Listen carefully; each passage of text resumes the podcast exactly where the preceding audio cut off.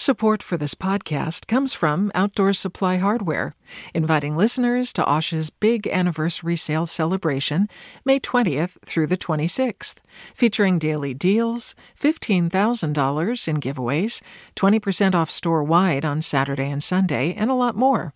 Learn more at osh.com.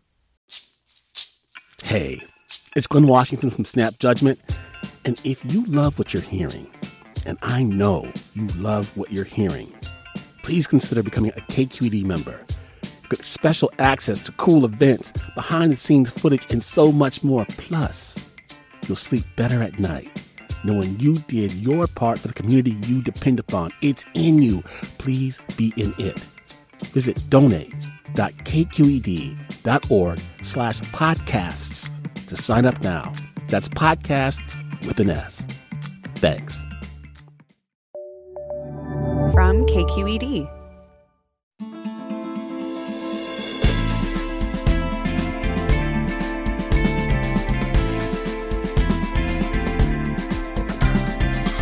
From KQED in San Francisco, I'm Alexis Madrigal. A coffee shop can do more than make a neighborhood. It can define your whole experience of a city. Berkeley, for example, has had some legendary coffee shops like Cafe Med, which graphic novelist Briana Loewinsohn recently eulogized in a comic on kqed.org. She joins us along with Luke Tsai and a couple of cafe owners for this latest edition of All You Can Eat, where we team up with the KQED food team to cover our Bay Area food cultures. We'll talk about what makes a great cafe, whether they're on the decline, and we'll hear about your favorite coffee shops and what makes them your spot in the city. That's all coming up next, right after this news.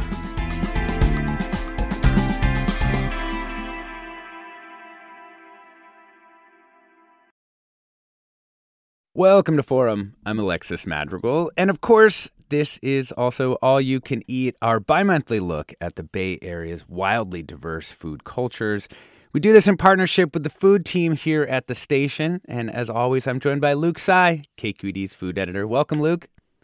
Thanks so much, Alexis. And today we're talking about the Bay Area's coffee houses. It's cafes, it's coffee shops. We're joined by Briana Loewinsohn, author of a remarkable comic on kqed.org. Please don't forget me, cafes we have lost on some of the important shuttered spots in the East Bay. Welcome, Briana. Oh, hey, thanks so much for having me. I just want to hear to start off like your memories of some of these Bay Area coffee shops. Like, w- give me, give me like the first memory uh, yeah. of a coffee shop. So, um, probably my first memory of going to a cafe was at um, Caffe Mediterraneum, um, which uh, was just called the Med mm-hmm. um, on Telegraph Avenue, which was just called the Ave. Um, my father grew up here. He was raised in Berkeley, um, and he grew up being a bad kid on uh, Telegraph Avenue and continued that uh, tradition. So we would uh, spend a lot of time wasting our time at the Med. Um, I think my strongest memories was their extensive collection of Italian sodas. So as a little kid, uh, what was your order? I oh, I'd switch it up for sure, but um, lime was a big choice. I'd go orange. I'd branch out sometimes maybe a raspberry, but there was a lot that just looked like I don't even know what that word is. There's definitely like uh, an image I have of this kind of coffee shop where they have those the bottles of the different syrups like lined up behind there. Can you imagine that in like a blue bottle? Yeah, right. Like rainbowy and colorful and yeah. disorganized. and it, like Italianate in the way that like a suburban development is Italianate, you know? Yeah, yeah. they would uh they would be all um colorful hues that are calming. Yeah. So in your comic, one of the way like the the memories that you have for this place are actually a bit like almost like borrowed memories of your father's as well. It's like right. memories to the second power or something. Yeah, so um I, I, lost both my parents a few years ago, and so I think about them a lot, and I think a lot about memory. Um, and um, I I wrote a book about my my mom, a, graphic novel, and so I've been thinking more about my dad and trying to pay a little tribute to that guy. And um, I think that this place with Telegraph Avenue is just really special to him. Um, we, you know, he he really grew up there and spent his time there, and I thought that that would be a nice way to honor it. He was a poet, so he did. He's part of um, poetry readings there. He ran an underground press, um, and would distribute the publication. He worked for the Berkeley Barb for anyone out there Mm. who used to, Mhm. yeah, he was the Dope Prophet, which was a anonymous uh, writer who wrote about drug sales. um, and he met his first wife there, and um, they're just uh, just really wanted to kind of celebrate all the stuff that he mm-hmm. really kept to himself and didn't talk about that much. And so it was fun to try to like get inside his head and think of what what he would have been thinking about in those quiet quiet Saturdays when we weren't talking and just in, just having our drinks. Yeah, just sipping your Italian soda. What do you think it was about the Med as a space or a shop that kind of allowed it to to play that role in your life and in his life? I think it was really big. It had an upstairs and a downstairs. Um, it sometimes offered food in the back. Um, and it was, uh, it opened, I think, in the 50s. I should know that because it's in my comic. Um, but uh, it was a place, you know, when Berkeley was going through a lot of turmoil where, you know, people from a lot of different sides of, um, of the revolution could get together and be together and talk about their ideas. And so I think that it it almost felt like a clubhouse. Um, and then I think it just retained that feeling. Yeah. You also had your own spot too, though, right? With your high school friends, another sort of East Bay coffee shop cafe. Yeah, we actually had a few. I focused on Au Coquelet because that one felt um, that was a really rough closure uh, for the pandemic. Um, it felt very big. The building's torn down. Um, so Au Coquelet was definitely one you could get. Um, if you only had a dollar fifty, you could get a drip coffee, or if you somehow ended up with money, you could buy delicious food, um, and you could just sit in the back for forever. Um, so that was really fun. We also spent a lot of time at um, Cafe Roma on College Avenue, and Just Desserts on Solano was a real big uh, loitering spot for us. This made me extremely jealous because having grown up uh, in the exurbs, uh, Denny's served every single one of those. Uh, there was no no reminiscing. There's no pretending you were in a cool place. You were at Denny's, but it, it still did the thing. It has its merits. Yeah. Um, Luke Tsai, you know, Briana's comic did, uh, uh, people were really into it. Can you tell us a little bit about the response that you got and kind of like w- why were people or how were people reacting to it?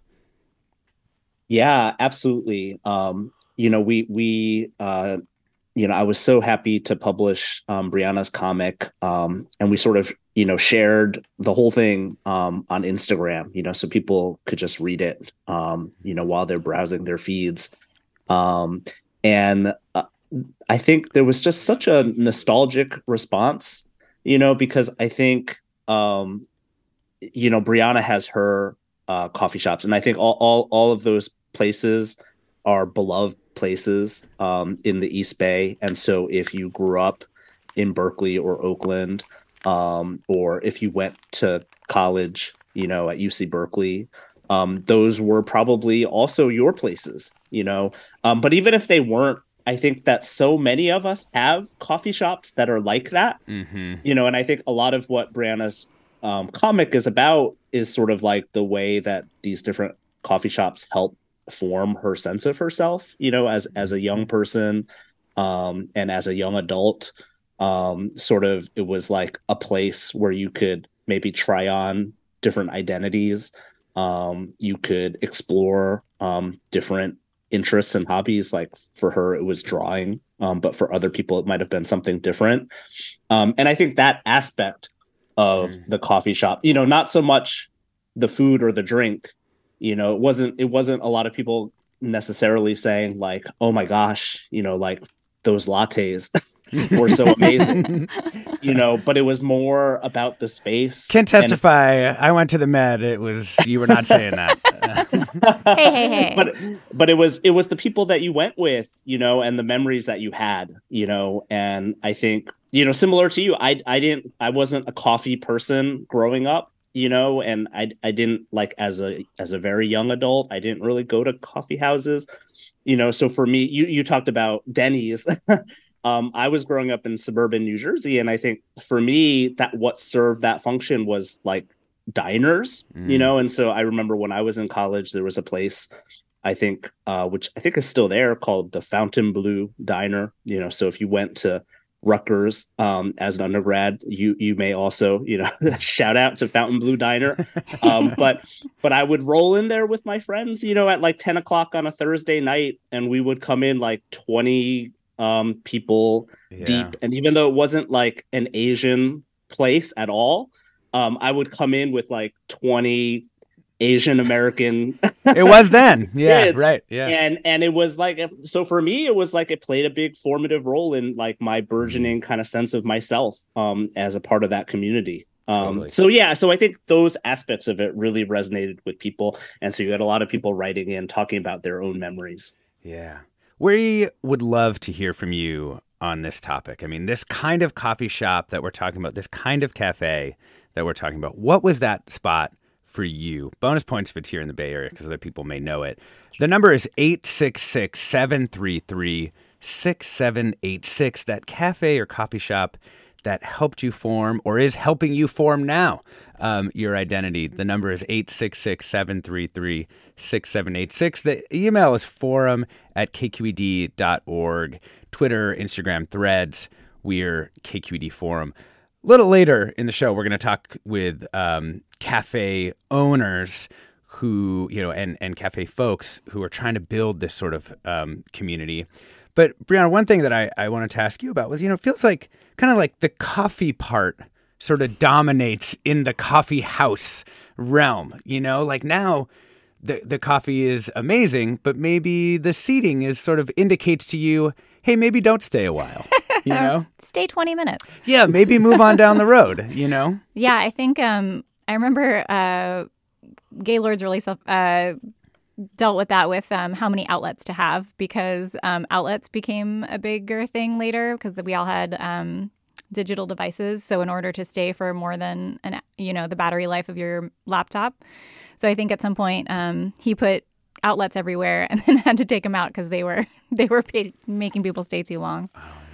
And look, what do you think? Like, I, I mean, there's so much good coffee, this sort of third wave coffee explosion that happened over the last 20 years.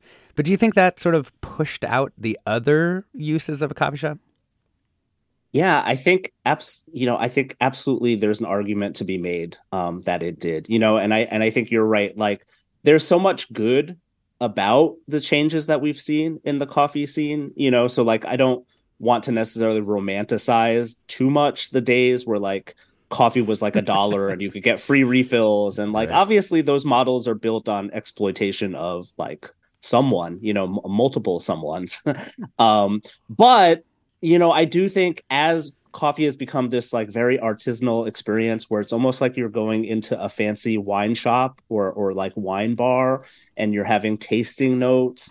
Um, and, and and and like i i actually appreciate all of that you know like that's how i sort of learned to to love coffee. Um, but at the same time not everyone is looking for that experience.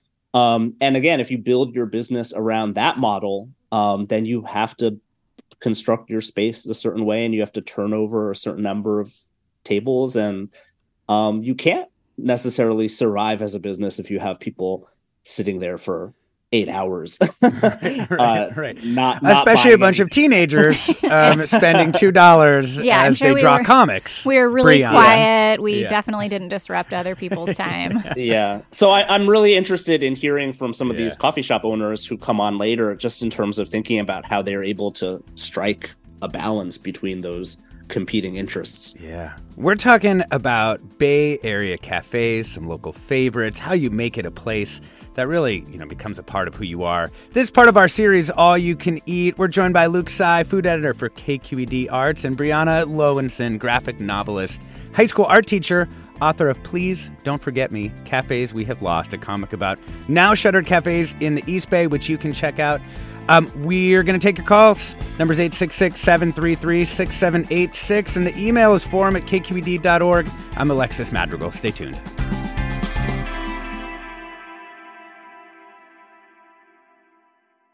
Support for Forum comes from San Francisco Opera. Set 10 years after a school shooting, the critically acclaimed opera Innocence takes us into a complex emotional journey where our understanding of innocence and guilt is constantly upended. Kaija Saariaho's ethereal score collapses the past into the present as a community of survivors grapple with how to move forward. Don't miss the highly anticipated American premiere of Innocence, June 1st through 21st. Learn more at sfopera.com. We've all got those parts of our house where the internet just won't go. Well, if you had wall to wall Wi Fi from Xfinity, you could worry less about dead spots. Because with wall to wall Wi Fi from Xfinity, you get fast speeds, reliable connection in every room, and power for all of your devices, even when everyone's online. That's wall to wall Wi Fi only with Xfinity. Restrictions apply, not available in all areas, actual speeds vary. Welcome back to Forum. I'm Alexis Madrigal. We're talking about Bay Area cafes. This show is inspired by Briana Loewinsohn's amazing comic. Please don't forget me, Cafes We Have Lost. You can check it out at KQED. Also joined by Luke Tsai, of course, because this is all you can eat. He's the food editor at KQED. And I want to bring in our first uh, caller. Let's go to uh, Becca in Berkeley. Welcome. Hi there. This is so sweet. I just was having some flashbacks. So I grew up in Berkeley. I currently actually still live here after some time away. And our spot when we were in high school was Au Coquelet on University Avenue near Milvia. And um, it was just one of the special places. Unfortunately, it closed in the last couple of years around the pandemic, which was very sad. But we used to go there um, because it was open until midnight. You could get food, you could get coffee. They had the best hot chocolate. I miss it desperately. And it was just such a wonderful place. It was kind of all of us who were kind of a little odd and creative and a lot of zine makers. Is that what I'm hearing? Yeah. Yeah, and uh, the, one of the cool things about it was always Friday night down the street at the old Berkeley Square. They used to have an under 18 dance night, and so we'd all gather at Au Coquelet and hang out and connect and then go there. And then later on, you know, it was where we'd gather to figure out where the house party was up in Berkeley Hills. Usually there wasn't one. so uh, shout outs to, to Au Coquelet and miss it. And thanks for having the show. Yeah, Becca, thank you so much. If you want a good cry, you should see the panels in Briana's uh, comic that are dedicated to Au Coquelet. I'm sure that Briana, I mean, the hot chocolate was it as good as she? Yeah, um, the hot chocolate made you feel like a king or queen. You it was served in like a fancy cup that was to, completely unnecessary for hot chocolate. It had like a handle. You felt like a gauntlet, and then the whipped cream was that real whipped cream. It was so yeah, good. That's perfect. Um, I want to bring in Creighton Davis, co-founder of Kinfolx uh, Cafe in Oakland. Welcome, Creighton. Thank you. Good morning. So, you know, we're hearing these stories about how people sort of made these cafes their own. And I wonder how that intersects with what you're trying to do, like trying to build this experience of, of community. What do you do to try and encourage that? Well, I think it begins with just authenticity and a desire to really intentionally create a space where people feel comfortable, people walk in through the door and can exhale. And I think when you think about the history of uh, coffee shops um, across the country, particularly the history as it relates to black Americans, um, coffee shops have been those areas and those spaces that have historically been exclusionary or have been spaces that have um, triggered um, nonviolent protests, sit-ins. So one of the first uh, first sit-ins occurred in a coffee shop in Chicago in the 1943, I believe, um, and that was the uh, that kind of spurred um, or was a model for you know sit-ins later on. And when we think about um, also on the other side of the coin um, how it is exclusionary today, where we think about you know back in Philadelphia um, a few years ago, where mm-hmm. two Black Americans were um, were arrested in a coffee shop. You know we are constantly faced with spaces that um, you know are restrictive or exclusionary. So the intention behind Kinfolx is the minute you walk in um, you are welcome. And the, the space invites you through the art, through the furniture, through the colors. Um, it creates a welcoming atmosphere. I mean, is there any tension between trying to kind of engineer that and what just kind of has to happen? You know, people just have to just kind of do what they're going to do. And then that, mm. do you find any tension between trying to control what people do in your space and just kind of letting them do whatever? Oh, that's it's it's a great question because I think at the end of the day, you know, our space is not prescriptive. Um, it is a coffee shop. it's a wine bar, it's a community activation space. Um, so you know, we want people to people to be able to come in and feel like they can be various versions of themselves. Somebody that's coming down to do work um, in the morning or coming out to have a drink in the evening. Um, but of course, you know, there is tension with uh, the challenges that we have in downtown Oakland of um, folks that are coming in that are dealing with um, mental health challenges and how that can create um, risk to um, themselves, mm-hmm. but also to others in the um, in the shop. So we're constantly trying to balance um, the safety and well-being and comfort of uh, folks in our community as a whole, as well as you know um, the safety concerns as well. Yeah, totally. Let's bring in another uh, caller. Let's go to uh, Richard in Santa Rosa. Welcome. Hey, thank you for taking my call, Alexis. Yeah, thanks for calling. I have a good story about a really old internet cafe, if you can even remember. An internet those. cafe. Ah. Wow. Yeah, exactly. back in the back in the early '90s, there was a place called CoffeeNet, and it was on Harrison between Third and Fourth, right at the corner of uh, Lapu Lapu and Harrison. And they served coffee and pastries, but they also served computer building classes, networking classes, server classes, and uh, they used to do bulletin boards back there too, if you can even remember that far back. Mm-hmm. And also, that was the first cafe that I took my then girlfriend, now wife of thirty something years today. Oh man, there, yeah, Richard, that's lovely. Can I wait? I got to ask a question though. Um, how good was the coffee on a scale of one to ten? Um, the coffee was pretty decent. It was a good dark roast, if I can remember back then. I've become such a coffee snob now that I can't recall because I'm so old. But uh, I would love to take yeah, you back and have you try that coffee, and you do like the spit take, like, what is this stuff? Yeah, Who burned it? Yeah. Yeah, exactly. That's so good, Richard. Thank you so much. That was Coffee Net. Oh man, the the Internet Cafe, Briana. I mean I know you were a, a drawer and an artist, but did you also ever spend any time in some? Yeah, sure. Um, I definitely also spent time you know, when I was in college, we we would try to find cafes and and uh, write our little essays. We, you know, and some of the work that I do is um, digital. I, my last book I did, um, and the, these this, these pages that I did about coffee shops, I did on an iPad. Although all these awesome places had closed, so I did not do them from the cafe, but I would draw digitally at the cafes. Um, I don't think I ever went to the place Richard was talking about, but um, I would like to be transported there now. Yes. I mean, I love that they just told you really what it was Coffee Net. You know? It was just, just the creativity. Truth is... in branding. It's what it says on the tin. um, let's, uh, let's do uh, another call here. Uh, Tina in San Francisco, welcome. Hey, thanks for having me on. Great show. Thank you. Um, so I have two cafes. Um, one of them is Cafe Flora, and these are both from the 80s, these reminiscences.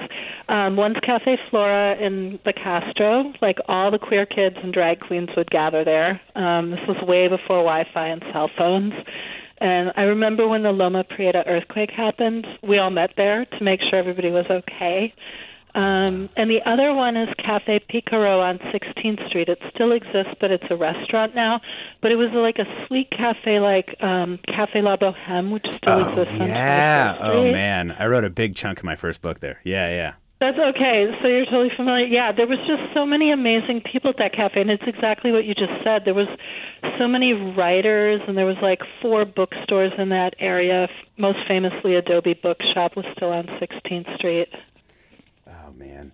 Thank you so much for that. I mean, also such a good reminder too. Um, you know, Compton's Cafeteria. That was a, a, coffee shop of a sort of diner. You know, um, you know, one of the uh, famous sites of, of queer resistance and uh, around. I mean, kind of amazing and, and carrying on that tradition with with Cafe Flora.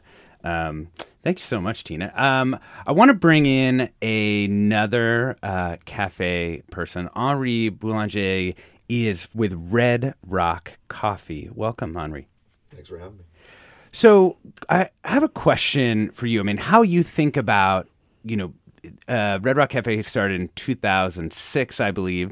So it's been there about, you know, 20 years ago. And you've got events and you've got art and you've got the different things that um, people try and bring to a, to a modern cafe now. How do you like get people actually talking to each other, like actually hanging out, aside from you know just kind of all arriving in the same place? For sure. Um, part of it's the space. Um, you know, you put in communal tables instead of a bunch of separate tables. There's little things like that. Um, so just trying to engineer the space a little bit. We're lucky to have a bunch of space down there.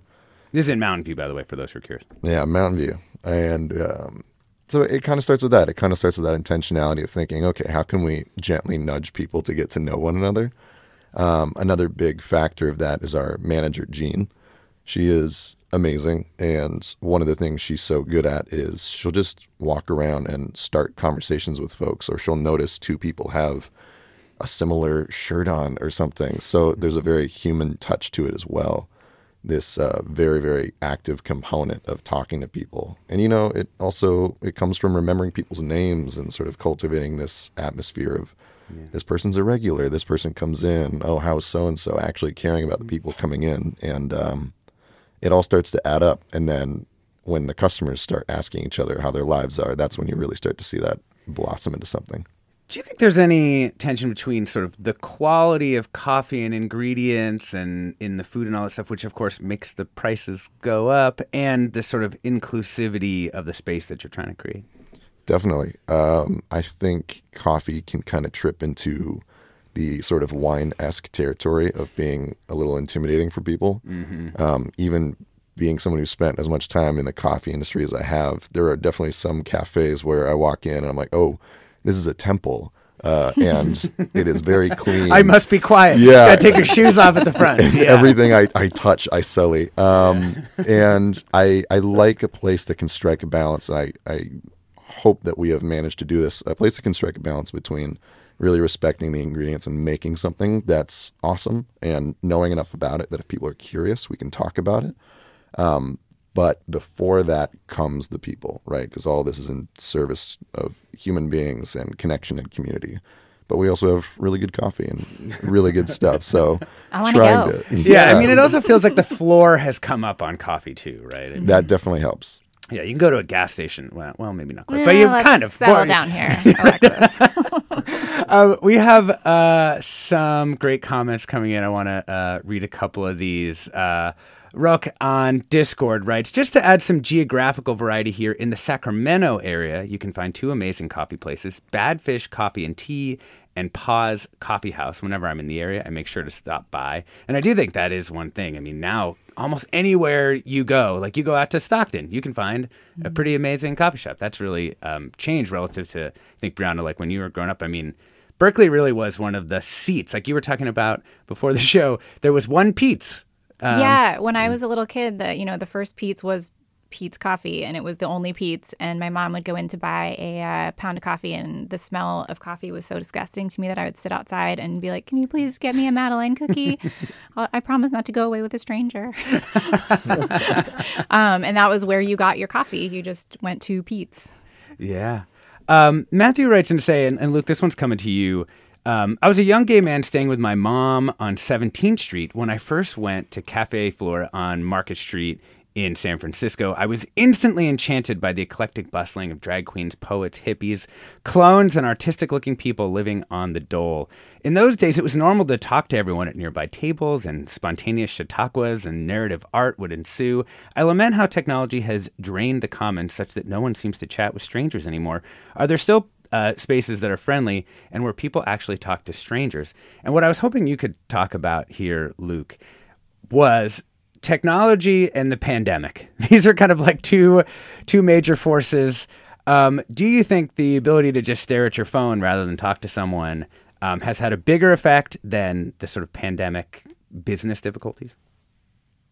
Yeah, I mean, there's a lot um, packed in there, but I mean, a- abs- absolutely. And I think even this is like pre-pandemic. You know, I feel like this shift, which um, these some of the our great coffee shop owners have alluded to like there has been a shift in the past 10 or 15 years right and i was part of that shift like i was introduced to coffee like i got into coffee when i became a freelance writer right mm. and all of a sudden like if i didn't want to just stay by myself on my couch all day i had to go out to a coffee shop right and what what was i doing when i was at the coffee shop i was sitting on my laptop along with like a dozen other people who were sitting on their laptops um, doing work or browsing Yeah. the internet or like whatever we were doing.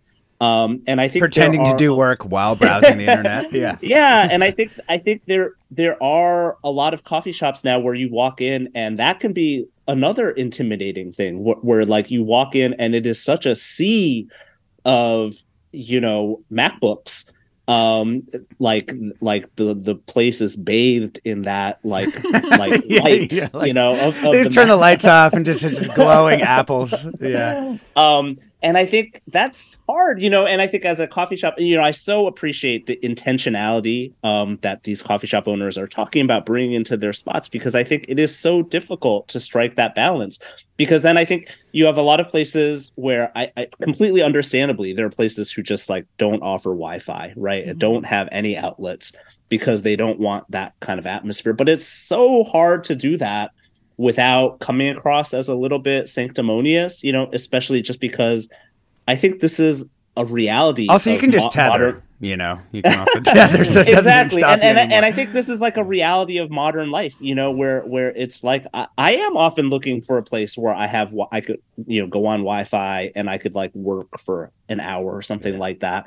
Um, and I think to create a space that can accommodate all of those things without you know skewing too much in one direction is is really like this magical juggling act um that if it's pulled off well um i think can work so beautifully. But i think we all know the coffee shops where you know you walk in and it's it's all technology or you walk in and it's all you know this like temple to the coffee that henri was talking about right? Creighton, um, co-founder of Kinfolx, I imagine this is a struggle for you all because there, I, there are a lot of creative folks that I know who could want to go to Kinfolx, and I'm sure they want to like be creative on their computer around other people. So, do you put rules in place? Like, how do you do that? And then also, every time there's a rule in a coffee shop like that, like no laptops on this table before two or whatever, I'm like, you're really going to enforce this rule? Then you gotta. Then that is its own vibe of. So tell me how you guys try and try and make that work. Yeah, so I think again, it's just you know the intentionality of the of the design of the space. You know, we have communal tables, we have tables that are um, side by side with one another, and we find that people come in and they may be uh, focused on trying to knock out some work, and then you know they overhear a conversation with somebody next to them, and then join in, and then the next thing you know, you've got a whole uh, group of people um, engaged in in talking. So I think you know again, not being prescriptive and encouraging um, folks to you know one of our um, our our house rules, if you will, is if there's an open seat at a table, um, grab it. Um, it's not reserved for um, for no one. It's reserved for you. Um, so pull up and grab a seat and meet somebody new. Yeah. Um, got some other uh, comments coming in. Run through a few here. Jen over on Discord says my two favorite coffee shops in Oakland are Cole Coffee and Cafe 817. Cole is in Rockridge has the strongest dark roast that's somewhat close to what I would find in Seattle. Cole feels like a true neighborhood coffee shop. Something about the mix of people that's always hanging out there uh, makes me think that Cole is a place that represents an older version of Oakland. I think I actually would agree with that. Yeah, Cole used to be Royal Coffee. Um, so we would go there in high school and then change to Cole. Um, they also have like two parts. So they have like a the bigger part you can get like food at, and they'll hand brew you a drip coffee to just your liking. and then there's a smaller section where you can buy beans with some pre brewed coffee. So it kind of can fit a bunch of different needs. Yeah. My favorite story about that place is that there was once a, a fight between the East Bay Rats outside Ooh. of, which is, that is an older version of Oakland. It's very funny. Uh, we're talking about the Bay Area cafe scene. We're joined by Briana Loewinsohn, graphic novelist, high school art teacher, author of Please Don't Forget Me Cafes We Have Lost. Also joined by Luke Tsai, as always, because this is All You Can Eat, our series on the Bay Area food cultures. Joined by Creighton Davis, co founder of Kinfolx, and Henri Boulanger who's with Red Rock Coffee. I'm Alexis Madrigal. We're going to take more of your calls when we get back from the break. Stay tuned.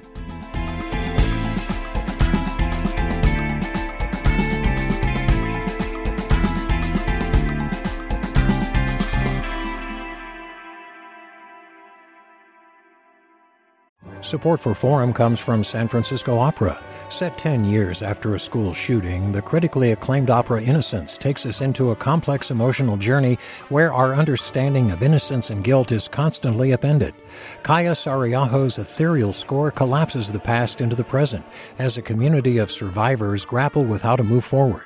Don't miss the highly anticipated American premiere of Innocence, June 1st through 21st. Learn more at sfopera.com.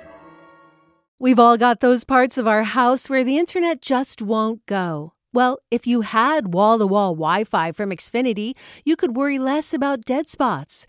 Because with wall to wall Wi Fi from Xfinity, you get fast speeds, reliable connection in every room, and power for all of your devices, even when everyone's online.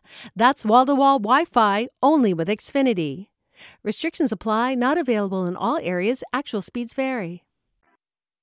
Welcome back to Forum. I'm Alexis Madrigal. This is your latest edition of All You Can Eat with Luke Tsai, who's our food editor here at KQED. We're also joined by Briana Loewinsohn, who's a graphic novelist. She made an amazing comic for KQED called Please Don't Forget Me Cafes We Have Lost. I feel like Okokole is really connecting with a lot of coming in hot uh, Bay Area people coming in hot. Yeah, we're also joined by a couple of cafe folks. Creighton Davis is a co-founder of Kinfolx, and Henri Boulanger is barista trainer at Red Rock Coffee. We're going to take some more of your calls. Might be hard to get to everyone, so you might want to try the email to forum at kqed.org. You can always try Twitter. You can try Instagram. You can try Threads. Um, let's get to Kathy in uh, Nice, California, or is it Nice, California? Oh, either way, it's nice and nice. okay, fair enough. Um, Hello. yeah, what's your story, Kathy? Well, I ran away from Michigan and ended up on the streets of Berkeley. All right. And uh, went to the area. I did, and I know all of the all of the cafes in Berkeley because that's what kept me warm for the first winter I was there until I joined the Runaway Center. But I hung out at a cafe that is no more called Hardcastle, Hmm. and I was I knew a little bit, and that's where all the chess masters and all the major bridge players came. I learned how to play chess there, and had ambitions. I think from tenth grade on, uh, being the first international woman grand champion in chess. And I actually got mentored by the people in that cafe to go into the International Chess Federation. And I even got to play um, Fischer once had a exposition game at the Bobby at Fischer? the San Francisco Veterans Memorial. Yeah, Wow. yeah, he was he was cool. I think it was because I was cute that he let me be one of the last ten to get out.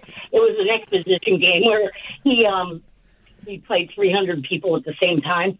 Wow. Yeah, but uh, it was that cafe and all the other cafes I went to that, I mean, for a 15, 16 year old on the streets, that kept me out of drugs, actually. I never did like the med anyway, but taught me how to play chess real well. Yeah. And uh, I was, you know, I made it all the way to expert from the mentoring I got and the convincing that was there. And I was on my way to a woman named, uh, let's say, a Russian named Sophia. I want to kill the bitch. That's the only way I remember her. Um, beat me out of it. Oh man, Kathy, what a yeah, that had a big impact. yeah, Kathy, what a um, fascinating story. Just about like you know, kind of the the multiple kinds of training and socialization that you can get at these places. Yeah, um, I, a lot of things that this uh, working on this piece made me think about was um, how there used to be a lot more spaces that were available to young people that were you didn't need a lot of money. I didn't grow up in the suburbs, but I've heard about these things called malls. so, um, where a lot of my friends who did grow up in the burbs, There's a uh, movie Mallrats. It was just like that. Ooh. Don't worry. Yeah. I did not know that was a real thing. I watched that movie and was like, look at this fantasy land. Um, so places like cafes or bowling alleys, when they were not fancy, they were real cheap. Um, there was just a lot of places to go for kids to try to not get into trouble. Like we still did, but like, um, I'm just sad that there seem to be fewer and fewer places like that for a teenager to go spend a couple bucks and kind of have some time. Like the movie theaters used to be real cheap. There was like eight movie theaters in downtown Berkeley. Um, so that's a loss, I think, just to I mean, Creighton, how much of that is just like the business is harder now? I mean, it's just the rents are expensive, and so therefore that means you just you need to be making money from every square foot rather than just being like, "All right, everyone, come on in," you know. I mean, it's a hard business. I mean, we've been around for seven months now, and I mean, I don't think many people know this, but um, you know, we took over um, a space that was occupied by a great coffee shop called Tertulia. Yeah. and they closed down uh, prior to the pandemic, and the space laid vacant for a year and a half. And you know, once we came in, you know, our concept was actually just supposed to be a pop up because you know we wanted to fill the space, fill the um, the area, provide a, a, a, gathering spot for folks. Um, but it's a hard business because you know rents are high, insurance, PG&E, mm-hmm. um, and not to mention you know the impact of uh, public safety in downtown Oakland, mm-hmm. which has deterred people uh, to come because mm-hmm. they're worried about you know getting their car broken into or the windows smashed or um, mm-hmm. much worse. So there are a lot of headwinds that um, you know shops and um, businesses face all throughout, but coffee in particular because it's also a um, saturated market. Yeah. Let's uh, bring in uh, Mark and Fremont. Welcome. Uh, hi. So, uh, thanks for having me. Yeah, thanks for joining so us. I have, uh, I have a bunch of recommendations, but I guess the two that kind of come to mind right now uh, are Soul Grind Cafe, Soul Grind Coffee Roasters in Pacifica. Mm. There's a beautiful coffee shop right on the beach, uh, the Linda Mar Beach. They've got, and it's really nice able to just kind of wake up and just have a nice, have a nice espresso and listen to the waves while you while you enjoy your coffee. And the other one is uh, Cafe Four in Castro Valley. It's just it's a in the lobby of this uh, church, and so you have this. One of the things that I find very frustrating about going to a coffee shop is finding parking. If it's a particularly uh, a particularly hot place, and so Cafe Four, you get beautiful. Well, one, there's parking everywhere. There's the, the, the space is massive. There's floor to ceiling uh, windows, so a lot of natural lighting. They sell great coffee. The, yeah, beautiful yeah. location. Um, hey, thanks so much for that, um, Mark. Uh, that was Soul Grinds in Pacifica and Cafe Four in, in Castro Valley. You know, Luke, one of the things I was going to ask you was the extent, you know, when I look around the coffee shops, you know, in my commute and in my neighborhood, one of the things that I see that I think is a little bit counterintuitive is it feels like the spots where people are really just hanging out in the way that we're describing are now like Pete's and Starbucks you know, like they're they're yeah. the they're the chain spots have now become kind of the um the spots where people feel where, where a broader set of people feel comfortable. Yeah, I think I think that's true. And so I think you know this is that tension that we've been talking about right where as the quality of the coffee goes up um, you're definitely um, there's so much good that comes out of it you know in terms of um, you know providing a fair um, wage to to the farmers and and so forth. Um, and also to people who appreciate that good coffee. But then, you know, there is going to be a demographic that is not necessarily that interested in that, yeah. you know. And so a, P- a Pete's or a Starbucks that has a little bit more space um, and is a little bit more casual um, about people hanging out um, can be really inviting. You know, when Briana was talking about um, earlier, it made me think about sort of places for teenagers to hang out. Um, and I feel like you know a lot of that now I think is like boba shops. You know, have sort of uh, yeah, totally. Um, and I think it's like you know, and and I think boba shops sometimes face the same um, difficulties too because they might not also have a lot of square footage. but the ones that are a little bit bigger, you know, I see teenagers hanging out there all God, the time, so and right. you know, they, they they might be um, you know also studying or um you know but they might be on like a little boba date um or they might be playing board games or they might just be like hanging out and eating some fried snacks. And so i i do think there are other kinds of spaces that are sort of taking up that mantle now. Um and i do think it it is one of the challenges for a coffee shop to to decide if it wants to also be that kind of space. Yeah. how how how does it make itself welcoming to those types of folks um, some other comments coming in. Um, there are some uh, eulogies for Gaylord's Cafe in Oakland. Gaylord's Cafe on Piedmont Ave. My young boys would play Pong on their console, and I would have my calming cup of iced tea. The boys are now in their 30s. It too has recently closed. Another listener writes I really miss Gaylord's in Oakland. I used to go there after work and try my hand at coding there. I live in Starbucks and Pete's Land. If I can't make it to Oakland or Berkeley for a real coffee shop, East Bay Coffee comes close to satisfying that fix. And Jonathan writes I worked at Santa Cruz and Aptos coffee roasting companies as a high schooler in the mid 1990s. In addition to the heavy local culture that frequented those two shops, there was also an interesting contrast between the morning scene and the evening scene. The mornings were more transactional, based with people needing their caffeine fix, but the evenings were where people just hung out and you really got to know your community and people's interesting stories. I always begged to work those evening shifts. Sadly, Aptos Coffee Roasting is no more, but Santa Cruz Roasting remains strong. Henri, how about that? The the morning versus the night crew. Do you notice that? Oh yes. Um, so before the pandemic, uh, Red Rock was open much later. Uh, I think weeknights it was open till 10 p.m. and then weekends 11 p.m. So when I started working there back in 2013, my schedule made it so that I could only close. So that was the side of the cafe that I saw for a very long time, and it's true. There was there was the morning people and there were the night people, and never the twain shall meet. Um, I'm convinced most of them were nocturnal, but it was also really cool to see people meeting up. Um, kind of like we've been saying, there aren't a lot of places for young people, especially to meet up. If you can't go out and drink, uh, there's not a lot of those small spots to sort of go. So this would be a place where people would go on dates. They'd be able to uh, meet up with their friends. Uh, we do still run an open mic on Monday nights, and seeing the crowd that comes in for that.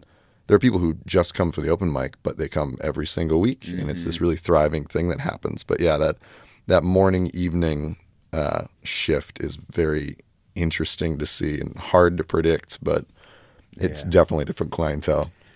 I um I, it takes a certain kind of person to be drinking coffee at 10 p.m. Yeah, I appreciate it. Right. I appreciate it. Uh, not with this job, but in the old days, I could totally do that. Uh, Michael writes, if you were a teenager in Marin in the 80s, you likely hung out at Cafe Trieste in Sausalito or Cafe Nuvo in San Anselmo.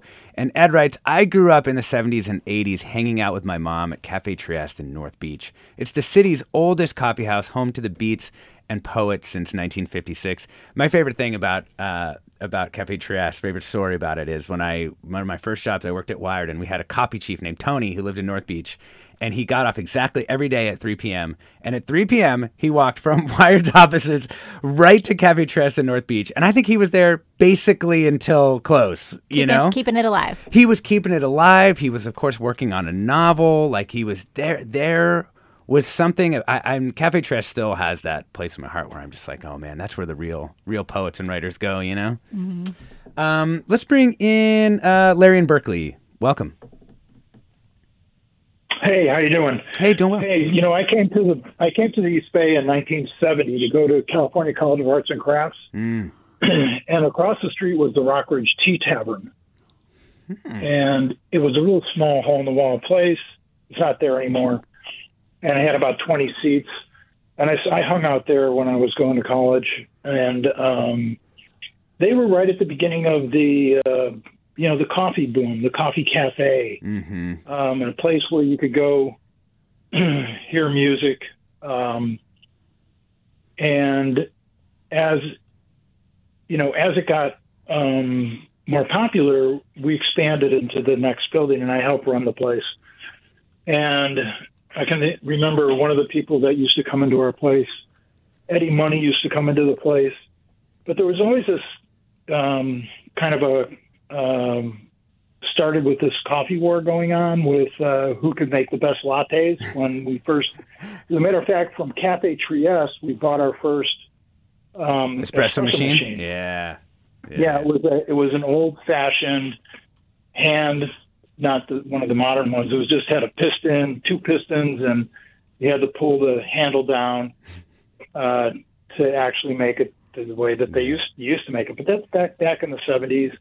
We became famous. I created this thing called the Maiden Voyage. There might be people that remember it. There was a place that had um, uh, Maria's cheesecake, and we had Maria's cheese. I made this dish that became famous. People would come from all over. I don't know if anybody's going to remember this. You know, back in the 70s. How many? I don't know how many people are are watching, but yeah. uh, it was a piece of Maria's cheesecake with a sliced banana, three scoops of ice cream, and we had a homemade, um, you know, uh, whipped cream with uh, nuts and a maraschino cherry. That is top. intense, Larry. What are you doing to people out there? Uh...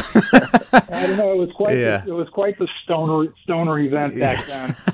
Um, thank, Larry, but, thank you so much. It was fun, but listen, one other one, one other thing is we used to get our coffee from Graffeo, and we used to go over to San Francisco and get our bagels from the House of Bagels, uh, and it was, uh, you know, it was the scene. And by the way, one other place that I haven't heard mentioned for now for going to a cool coffee shop is Cafe Leila in Berkeley on San Pablo, and they have a beautiful garden in the back. Oh, nice! And they have and they have music like the traditional, yeah.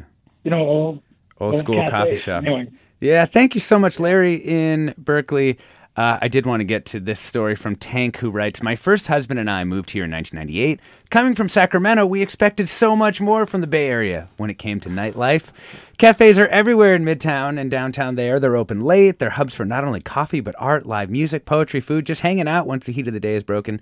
25 years later, I'm still here and still disappointed when it comes to Bay Area cafe culture. I'm hoping some comments in today's conversations can point me in the direction of a few good cafes that are open late, serve up more than just good coffee and pastries. With our last couple minutes of the show, I wanted to round robin. Um, Luke, let's start with you. Single recommendation for a coffee shop that you uh, think people should go to.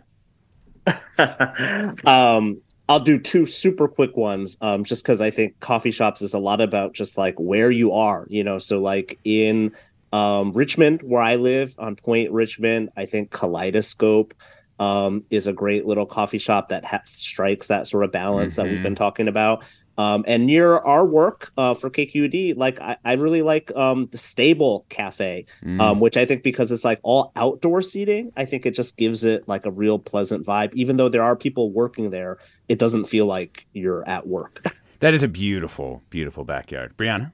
Um, well, the other place that we go um, that has that old feel for me is Hudson Bay Cafe on College Avenue. Um, and then the place that took over Cafe Roma um, on also on College Avenue, but over in Berkeley, is called like caffeinated coffee, and that place is just really big with a lot of outlets and tables. That place, I think, has a real chance at being something there. Though I think so too. Don't you think? Like it just it it feels like that spot needed a cafe so desperately. Yeah, and they did it. Yeah, they got um, a cute cat logo. Yeah, they're gonna make it. Uh, Henri, recommendation, not your own place. For sure. Yeah. um, yeah, besides Red Rock, uh, Devout Coffee over in Niles, uh, sort of in the Fremont area. Oh, yeah. It's, you know, a bit of a pilgrimage to get there, but once you're there, you have such a cute little historic downtown. You have the hills, you have a lot to see and do, and the coffee is so good. The people are so nice. Um, they've been growing rapidly the past, oh gosh, have they been up like a decade, but everything's good. Devout in Niles. Oh, mm-hmm. Man, I'm gonna. That's actually really good to know because I I love that area. Actually, it's such a fascinating spot. Um, Creighton, how about you? Of course, I have to say Kinfolx, but um, outside of Kinfolx, um, Haddon Hill Cafe um, is in the East Lake neighborhood of Oakland, and it's just this tiny little storefront. They've got outdoor seating, but it's just a really, really quaint, um, beautiful neighborhood shop with great pastries and great food. So. I love that spot. Yeah. Here's my here's my deeper cut. Robin's Cafe. It's also right near um, our office. It's actually in the ODC theater they make an amazing cappuccino, like amazing. I was just gonna this this shout out for the coffee and also for the place. They have great food and all these things, and I I love that there's still so many places. That we know many have closed, but there are so many spots trying to do it right. Um, we have been talking about Bay Area cafes, our favorites, your favorites, the ones that are gone, the ones that are still here. We've been joined by Luke Tsai, food editor with KQED. Thank you, Luke. Thank you so much. This is fun. This show was inspired by Briana Loewinsohn's wonderful comic, Please Don't Forget Me Cafes We Have Lost. Also, Ephemera, the author of Ephemera, a graphic memoir through the lens of plants. That sounds awesome. Um, thank you so much for joining us, Briana. Ah, thank you so much. This has been great. We've also been joined by a couple of cafe folks. Creighton Davis, co founder of Kinfolx in downtown Oakland. Thanks so much for joining us. Thank you. It was wonderful. And Henri Boulanger, Red Rock Coffee. Thank you so much for joining us. Thanks for having me. I'm Alexis Madrigal. Thank you for all of your calls and comments. Sorry we couldn't get to all of them. Stay tuned for another hour of Forum Ahead with Mina Kim.